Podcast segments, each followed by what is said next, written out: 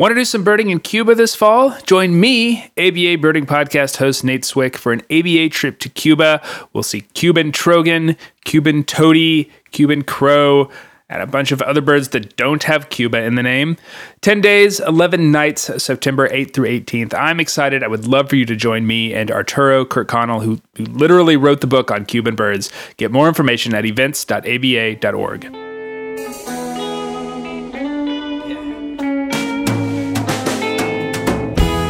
Hello and welcome to the American Birding Podcast from the American Birding Association. I'm your host Nate Swick, and um, have you guys, you guys heard about this yellow cardinal? It's a, it's a northern cardinal, but it's yellow. That's it. It's yellow. I don't know if you heard, uh, but it's been in the news a bit. Yellow it's supposed to be red. That's the thing. Far be it for me to poke a little fun about how people interact with birds, I'm, I'm probably literally the last person that should do that. But like many birders, I imagine I've been a little befuddled, a little bewildered at the extent to which this thing took off. Speaking for myself, it very quickly went from, oh, that's that's pretty cool, to, oh my God, why am I still hearing about this thing? It is, after all, a, a, northern cardinal, perhaps the most familiar feeder bird for a great many people in the U.S. and Canada. You folks out west, obviously, you don't get to enjoy them, but the the whole the eastern two thirds of the continent does. There's an element of familiarity at play. I think I think that's a big part of why this thing went nuts the way it did. You know, do not sleep on the appeal of cardinals among the general public. There's a reason they are on all the Christmas cards. Uh, have sports teams named after them. They are in that uh, that pantheon of birds that people get really invested in, alongside hummingbirds and bluebirds that sort of tweak, the variation on a theme was just enough to get a lot of people excited. You know, I, I think the second reason this yellow cardinal blew up was uh, because the the photos were so good. I mean, they were really nice photos of this bird. I guarantee had the homeowners taken a a distant, you know, maybe mostly soft photo of that bird, it would it would not have been an interest beyond the local listserv. Uh, this reminds me of a conversation in an earlier episode I had with uh, Greg Neise and Ted Floyd uh, we spoke in episode 0120 about how photography has changed birding. And I think, and Ted made a comment that I think is really relevant to this situation, uh, namely that any of us might post a photo on social media of something like uh, Henslow's sparrow, some of the really cool but, but pretty cryptic species. And we would get a response pretty much exclusively from other birders. But if you really want to get a big response from non birders, you need something more evocative, something like a, a, great photo of a sandhill crane or or ducks in flight, or um, as it happens, a yellow cardinal. You know, people really respond to that, and this uh, this yellow cardinal is the most recent example. So kudos to the photographer Jeremy Black for that. A quick example of what I mean: uh, in my home state of North Carolina a couple years ago took a photo of a a yellow scarlet tanager. So yellow in the same way that this cardinal is yellow you know, it makes sense. You know, scarlet tanager and northern cardinal are in the same family. They're actually pretty closely related. The mechanisms that cause the plumage irregularities in this cardinal and in that tanager are probably exactly the same. Uh, but you know, scarlet tanager is just a richer red than northern cardinal. So the yellow was just you know more bright and more intense. I think that you know objectively, the tanager is a better looking bird than this cardinal. But you know, here's the kicker: scarlet tanager is not a feeder bird and not on the radar for for a lot of non-birders. The image of a red scarlet tanager isn't imprinted on their brains. You wouldn't immediately recognize a golden one, a yellow one as unusual. And two, the photos were not as good. They were they were okay. The bird is obviously gorgeous, but the photos were not as sharp. Um, so the impact is lessened. So even if those photos of this of this yellow scarlet tanager had been shared at the time, it, it wouldn't have gone viral. I don't think it had to be a cardinal Nothing else would have worked. So I don't know. It's it's an interesting phenomenon to witness, but this uh, yellow cardinal really seems to have hit the bullseye in terms of interest. You know, maybe it leads to more birders. Uh, maybe it doesn't. Maybe it opens that door just a, a, little bit wider for that person who's already sort of interested. Uh, I don't know. It'll be interesting to see. I guess this is all sort of a way of saying, uh, yes, I've heard of this bird. You can you can stop sending me the links.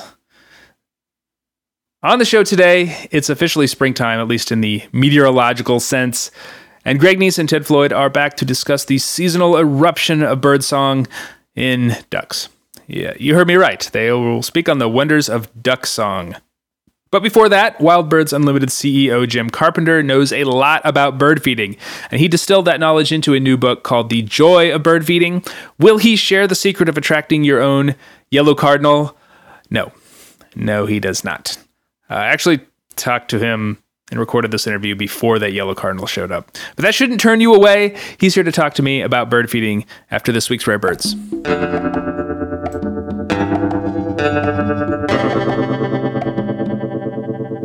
This is your ABA Rarebird focus for the last of February, first part of March 2018.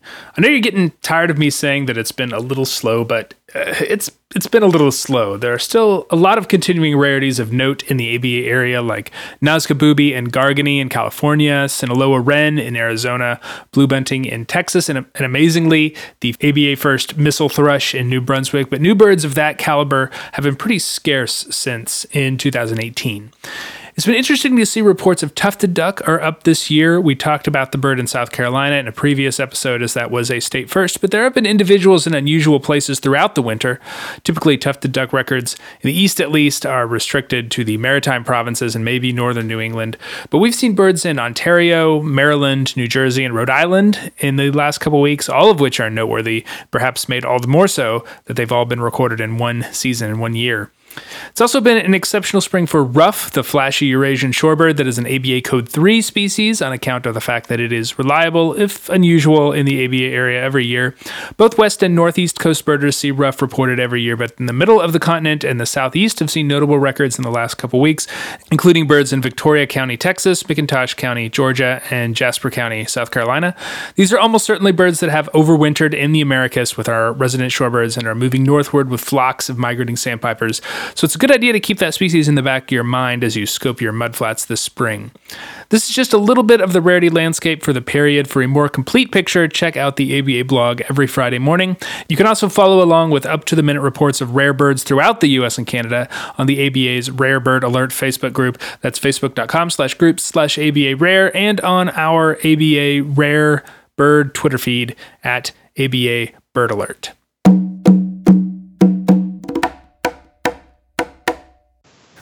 In 1981, my guest Jim Carpenter opened the very first Wild Birds Unlimited store near his home in Indianapolis, Indiana. At the time, it was one of only a very few bird specific retail outlets in the country. Since then, Wild Birds Unlimited has grown to include more than 300 stores across the US and Canada. It is without doubt the premier name in wild bird retail.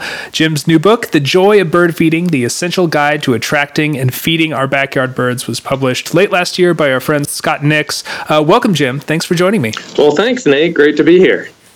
You know, I want to talk about a couple things with you Wild Birds Unlimited, and of course, the book. Uh, so we might as well go in that order.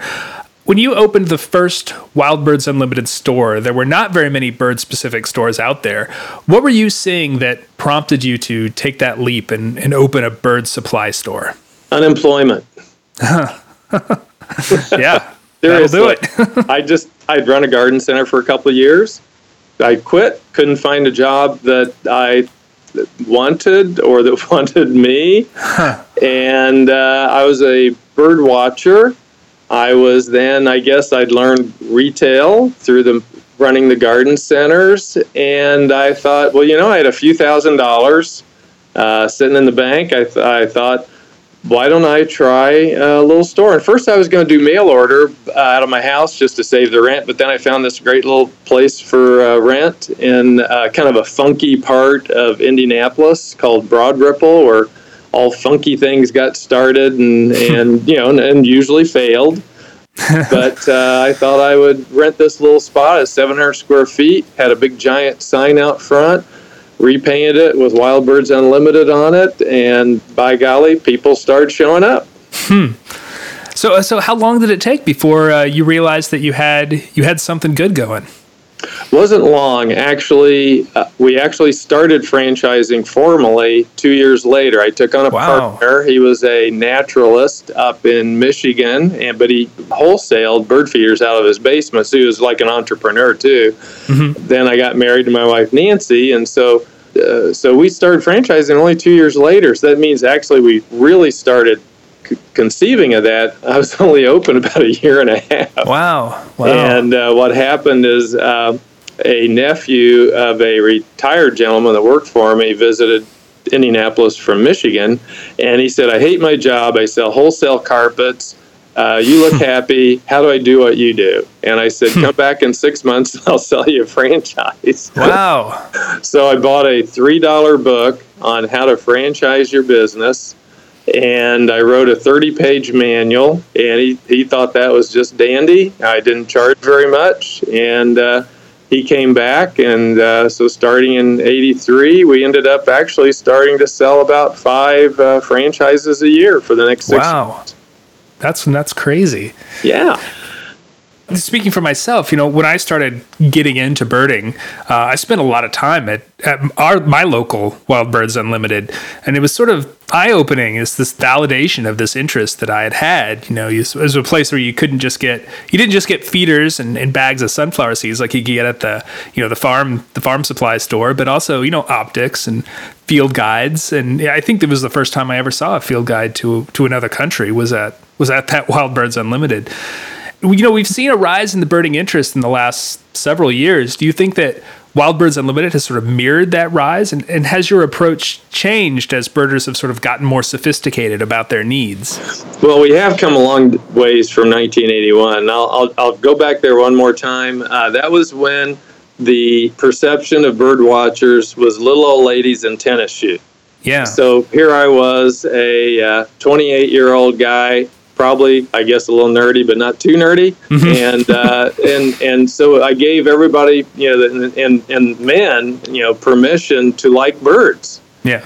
And talk about birds and bring in their photographs and share their stories and ask for squirrel solutions right. or just enjoy the beauty. And so I had learned as a graduate student when I was getting my master's degree in horticulture, I, I was a teacher's assistant, so I just used that same style in the store. I, I taught people about birds, and if they wanted to make a purchase, then they would. And teaching people about it really is then our, our style now as well, that we are always just teaching them how to enjoy the birds more and more joyfully. Mm-hmm. And that's really just the basis for the whole uh, customer relationship. So, as we have been here, and back to your question, I think we have helped drive the high quality bird feeding market. There have been mm-hmm. online retailers like Duncraft who have done this for what, 60 years mm-hmm, now, mm-hmm. and other people like them through the years. But we were then the brick and mortar spot that you could go into and have a face to face conversation. Yeah. The, that store knew about what birds are in this city this week uh, residents, migrants, uh, so forth, and, and what's working here. And so that I think has helped elevate the entire hobby in the segment of things that really work. Yeah. Now, what's frustrating to me is that there's an incredible amount of bird food out there that doesn't work. Yeah. And it's a waste. And to me, it's not only is it a waste of people's money to buy a bag of bird food where half or more of it just gets scratched out so they can find the few sunflower seeds. It's a waste of our natural resources, our, our farmers, our trucking, our warehousing, our it's just a waste. And even if a bag costs more money, it's worth it because uh, the birds actually eat the food. Quality of the birds that you attract too is also better. Right. So even though I feel that we have affected that the, the quality mark and we've helped bring it along and we, we hear that the manufacturers often do look and see what, what are we doing to know where they need to be at that higher end there's still an awful lot of just you know the the wild bird mix that just doesn't have very good food in it. Yeah. And here's kind of the interesting on that: the industry of uh, the wild bird feeding industry that all people in the industry belong to, and the big manufacturers. We we hired out a study at a university to find out what do the birds actually eat. And so what we found out is, well, what do you expect? They like sunflower and, and white millet and, and peanuts and safflower and all the stuff that we call fillers like Milo and wheat and too much cracked corn. You know, just a little cracked corn can be okay, but too much is not good. The birds don't like it for you know And, so, but what do they do? That's mostly what they make. Yeah, well, you know, you buy a 20 pound bag of that wild bird mix at your local department store, and, you know, maybe the birds are eating five pounds of it. you know? That's absolutely right. So do the math on uh, what. And one of the things in the book, if you notice, I tried to do is is teach people how to read labels. Mm-hmm. And I wanted to empower people wherever they bought bird food to read the labels. And actually, the first thing, first chapter in the book is is teaching you the foods. Because once you learn the foods that birds eat, then you are in charge of your bird feeding hobby uh, and your purchases. Yeah. It doesn't matter whether you're at a specialty store or at a big box, you know what food to buy. And exactly. that's, that was really my goal.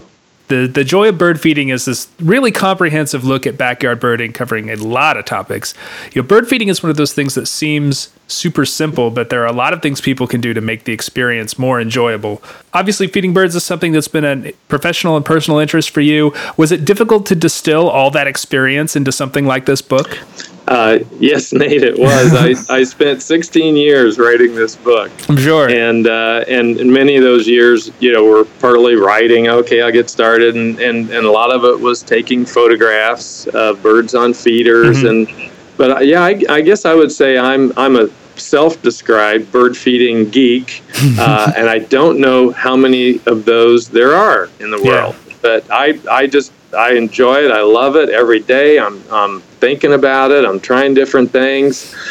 And as I put my final chapters together on this and decide how I how I would approach it, I decide that previously in other books and even in our stores to, to a certain extent, it was a lot of teaching about the parts and pieces. Mm-hmm. Here's the feeders, here's the food, here's the birds, here's the solutions.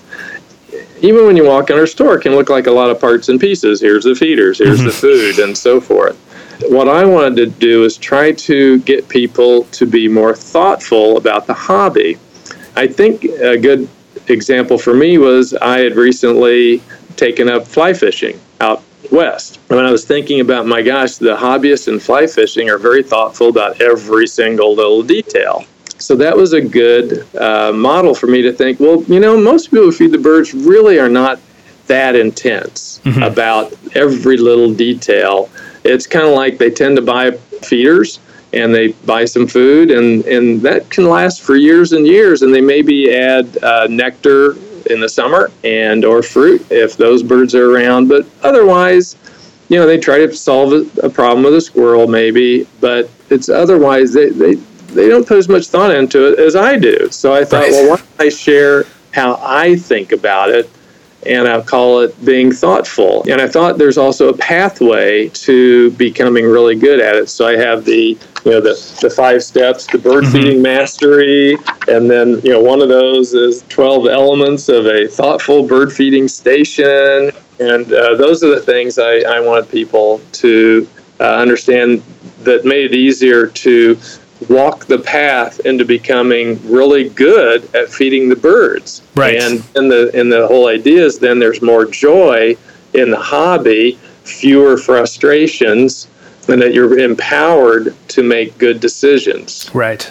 Right. So, uh, what do you think that people who feed birds don't always realize that they should realize? Is there any simple thing that that they can do immediately aside from you know quality bird food. I think that would be the obvious one that would make their bird feeding more enjoyable. Well, I actually I, I talk about old school bird feeding and new school bird feeding, mm-hmm. and and old school is what we did for many years. It was really the you know just basic sunflower seed is you know really great in the shell and suet cakes are you know for woodpeckers and sunflowers for cardinals and chickadees and so forth and Niger seed is for goldfinches. Mm-hmm. Well, that, that, that is still accurate, but uh, I think the, the mm-hmm. foods that are available are so interesting now, and, and all the rules have been broken down. So now I have uh, one of the favorite foods of cardinals is uh, hot pepper suet dough. Really? Yeah. and they might come to that, that, as as easily as they do sunflower seeds and then migrating rose-breasted grosbeaks when they come through Indiana, they will go to the hot pepper suet dough as easily wow. as they do to sunflower seeds. So, and then there's seed cylinders where we just basically, you know, kind of glue the seeds together with a protein binder, and those can have all the different kind of foods: sunflower and, and seeds uh, with the shell or without the shell. They can have peanuts. They can have fruits. So all the birds uh, can come to one food source. So all the rules they kind of still work if you just you know want to feed suet cakes for the woodpeckers, mm-hmm. but the woodpeckers will come to many, many more foods than than in old uh, school bird feed. So explore, experiment, try. You know, sometimes the things will work, sometimes they won't, and so to me, that's kind of what I, I think is just experiment, try different things. Are there any differences between feeding birds on the western part of the continent versus the eastern part? I'd expect something like maybe I don't know, like a water feature would probably be a bigger deal in the west where it's drier. There, there are a few differences. Some of the foods will work everywhere. It's funny. It's like in California, uh, safflower is not eaten very much, huh. and it could be one of the top foods in the Midwest, solving for squirrels.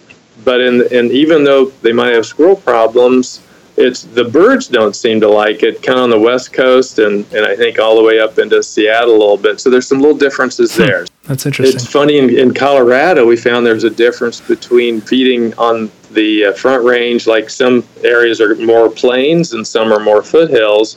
The size of the peanut makes a difference. Really? When huh. you put it in a blend the bigger peanut pieces need to be for foothill feeders because you have more jays and nutcrackers. Right. That makes sense. And if those peanut sizes are in the feeders out on the plains, they go to waste because they're just too big and there aren't as many. Uh, they they'll eat peanuts, but they only want little pieces. Huh. So there's little, you know, even interesting little regional things. But for the most part, sunflower, safflower, white millet. Yeah, the bread and butter. They're just the bread and butter that work yeah. every. Year. It's just a matter of percentage usage. What do what do you enjoy the most about feeding birds in your yard? Oh, that's a great question. You know what? I, I will share a secret with you. I almost named this book 1000 Chickadees.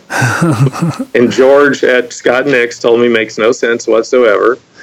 Uh, nobody will know what your book's about. That's he, right. and actually, I think I was reading an ABA publication that was talking about you know the the big birders and they'd hit you know how many species in the mm-hmm. year and and I was thinking, you know what? I enjoy seeing the same chickadee a thousand times. Hmm.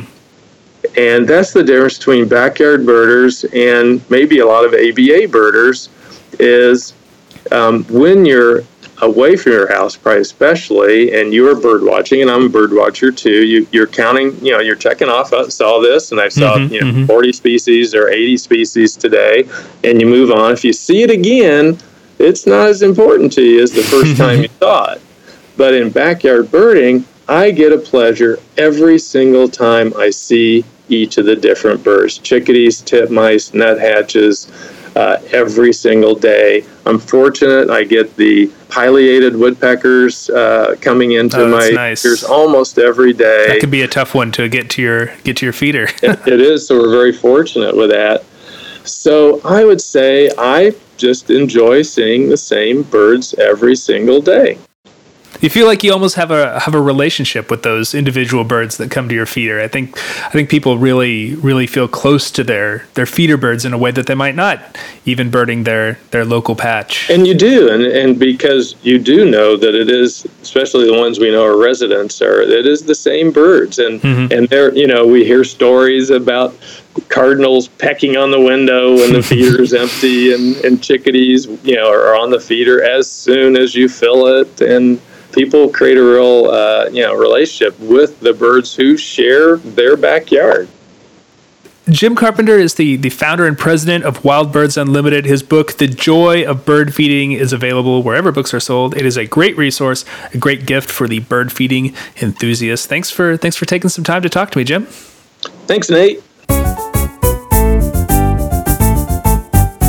Hi, I'm Greg Neise, and as always, here with Ted Floyd. You know, hey Ted, it's it's springtime here in the Great Lakes. I don't know what it's like up in the mountains in Colorado, but we've got ducks and cranes and blackbirds in the air, and the cardinals and chickadees in my yard are setting up territory and singing. And uh, I think today you want to talk about bird song, but not birds that we often pay attention to as songsters. Well, you mentioned ducks in the air, and I actually did want to talk about ducks, but not ducks necessarily flying around or swimming on duck ponds, but ducks actually making sounds, really cool sounds, and I think in many ways very beautiful sounds. You just were going to talk about quacking. well, you know, there's that old saying, if it quacks like a duck. We're going to get into that, I think, in just a. Let's try to keep this from quacking up, okay?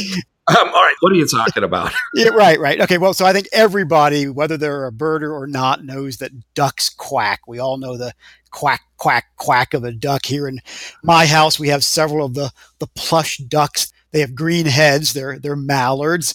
Uh, mallards do, in fact, make quacking sounds. The the kind of cool thing about mallards, though, is that the the honest to goodness quack is actually not really given by the green-headed males. Now, the males do give quack like sounds, but the you know the hunter's quack, that quack quack quack quack quack quack, that's actually a female vocalization. The male gives a a, a wimpier sort of a lisping kind of a raspier quack, and I just think it's kind of cool that the most familiar duck of all, the, the, the, mallard, is one that, speaking from my own personal experience, I didn't really have the uh, the sexual differences between the two figured out with regard to vocalizations until quite recently. That the males don't really quack the way the females do. When I worked at the zoo in Chicago, of course, I, I walked past the duck pond every day, and you're you you're right. You hear every time you'd hear that loud wah, wah, wah, wah, wah, you look, it's a female mallard, and the males just kind of sit around grunting. At least they quack. um, I mean, there are some ducks that actually sing.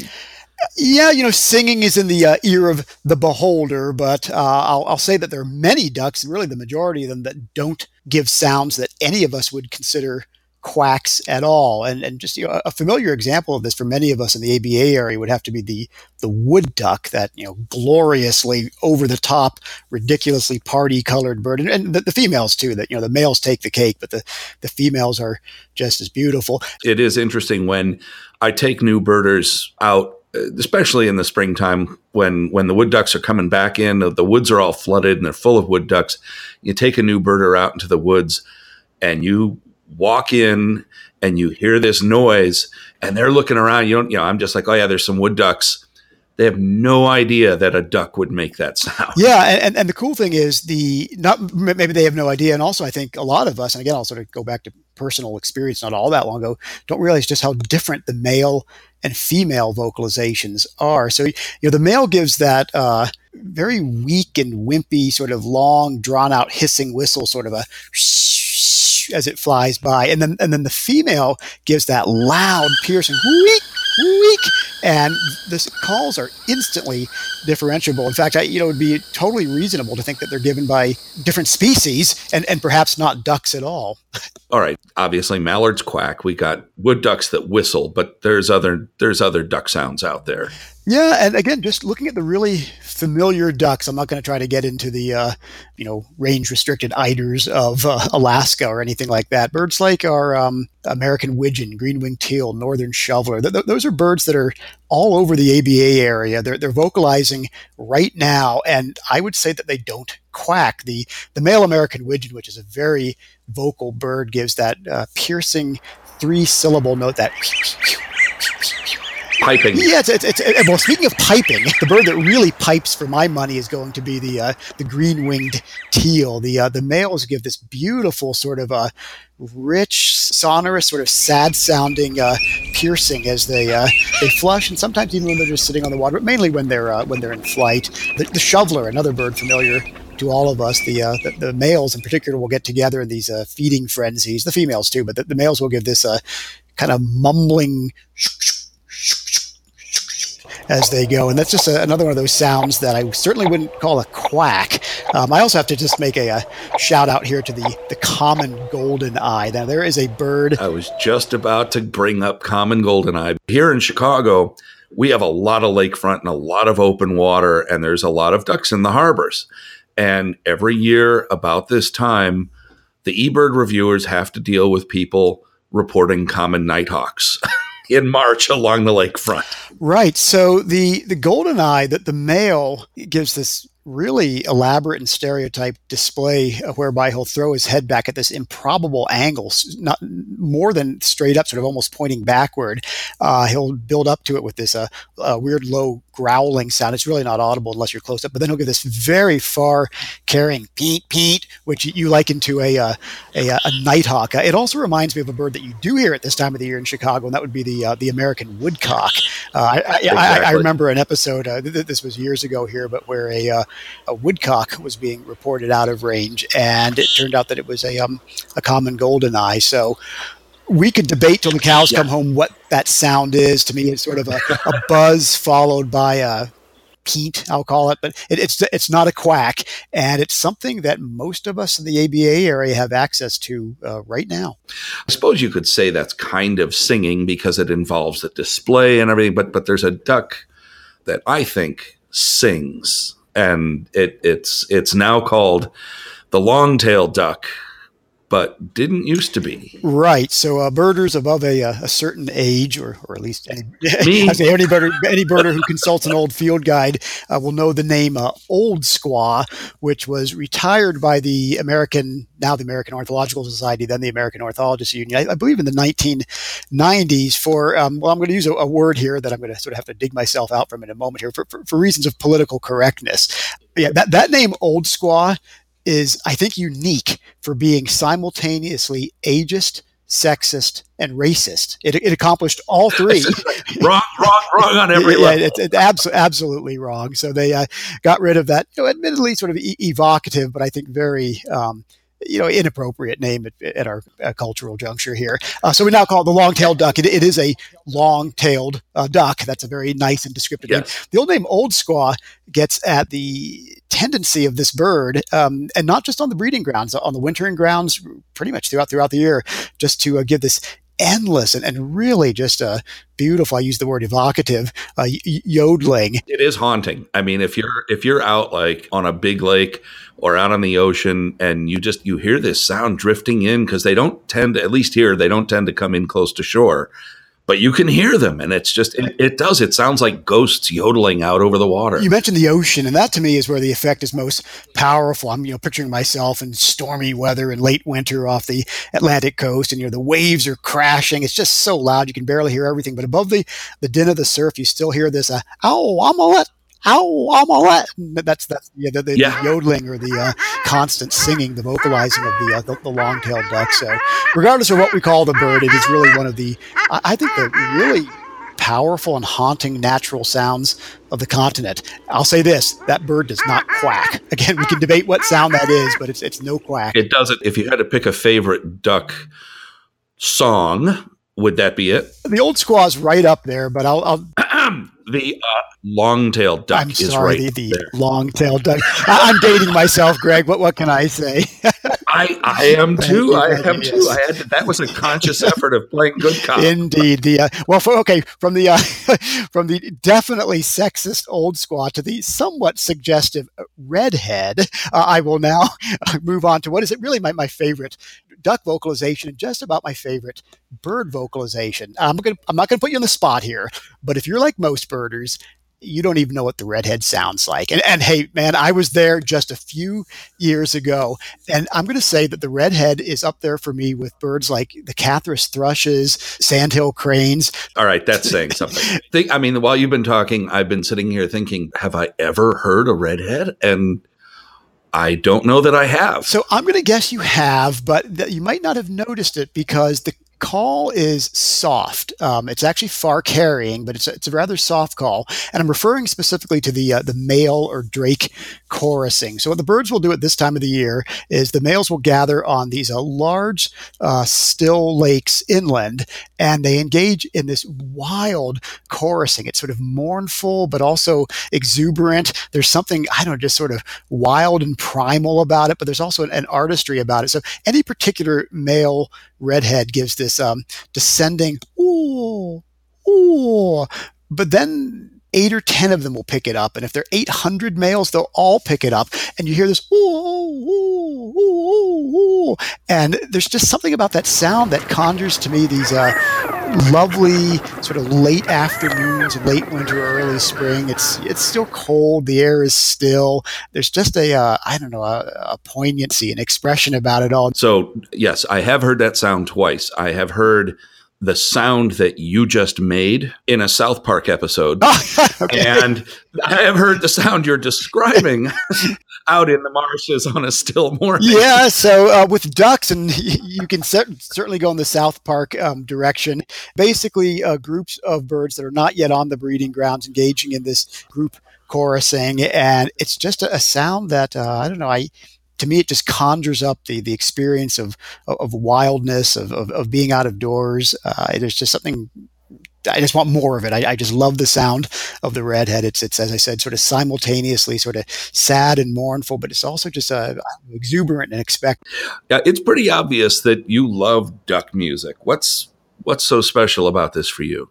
it's not so much about the ducks, and I'm sorry to sort of turn it back toward me here, but really as it is about me. I liken ducks to, you know, cranes and to thrushes, and, and that's obviously subjective. We, we can argue about whether the uh, long-tailed duck, I got it right that time, or, or the uh, sandhill crane is really the more accomplished vocalist. But the sort of personal um, angle or appeal for me is that this is all kind of new to me. Uh, I've been birding for, for a long, long time, and you know there were some birds like the widgeon and the wood duck and the long-tailed duck that I um, have known for a long, long time. But some of the other stuff I've been talking about, I, I haven't really learned about until relatively recently. I think that if you'd put me on the spot, I don't know, I 10 years ago, I don't know, maybe even six or seven years ago, I probably couldn't have told you what the, uh, what the redhead sounds like. Um, I'll mention a, another duck, one that I've known for, gosh, more than 35 years, uh, the, the canvasback. Now, I know what they sound like because I've listened to recordings online and I've read the descriptions, but I have never knowingly heard the chorusing of the canvasback, which, from what I gather, is even more uh, stirring than the chorusing of the of the redhead. So there's a bird that's familiar hmm. to pretty much anybody who's spent any amount of time at a duck pond or, as you said, a harbor or bay or one of the Great Lakes or even a not so great lake. They're canvasbacks everywhere. I've known them for so long and I don't know. Not by, I, have I've heard the vocalizations that they give as they flush, but I'm talking about the actual singing of the canvasback. I don't think I know yeah. that. That's my answer to the question. Duck music is so special to me because it's something I'm still learning, something I'm still discovering, and, and something that I will, I, I, think, am delighting in and will always delight in sharing with other people. We have a little duck pond 500 feet from, from, from my house, and all the neighbors know that there are ducks there. I mean, that's just patently obvious to anybody who has normal human vision. But when you stop them and actually get them to listen to birds like the gadwall or the American widgeon, uh, or here's one we haven't talked about at all, the, uh, the, the hooded merganser, they, they pause and they say, wait a minute, those sounds are being made by those ducks. And I, I, feel the same way. And, and that's why I think duck music, as I like to call it, is so special to me. Yeah. And you just, you know, you just reminded me that coming up now in March, the the largest staging area for canvasbacks in their in, in their range is the Mississippi River, where Wisconsin, Iowa, and Illinois all meet. Um, so I, I think that's that's going to be something I do in the next coming weeks here is get out there and listen to canvasbacks. And one of these years, Greg, I'll have to join you for that myself. well, you should. And until then, I think we're going to have to sign off here. Oh, Greg, it's been fun talking with you about ducks. Thanks a lot. Always a good time, Ted. Talk to you soon. Duck recordings used in the previous segment all came from xenocanto.org and recordists Tero Linjama, Paul Marvin, Jim Holmes, Peter Boesman, Patrick Oberg, and Patrick Turgeon. We thank them. The American Birding Podcast is brought to you by the American Birding Association. Support this podcast and the North American birding community by joining the ABA today. Not only will you receive our two great magazines, but you can get discounts to our partnering companies, participate in ABA events, and help us to build a better birding community for anyone and everyone interested interested in wild birds. Get more information at aba.org/join. Special thanks to Jonathan Strandyord of Medina, Minnesota, and M.R. Bloomer Reed of Wilmot, Illinois, for joining the ABA and noting this podcast as a reason. Thanks and welcome to the ABA. We're still looking for help on our listener demographic survey. If you have already filled it out, thank you very much. If you haven't, there's still time. There's always time. The link is in the show notes.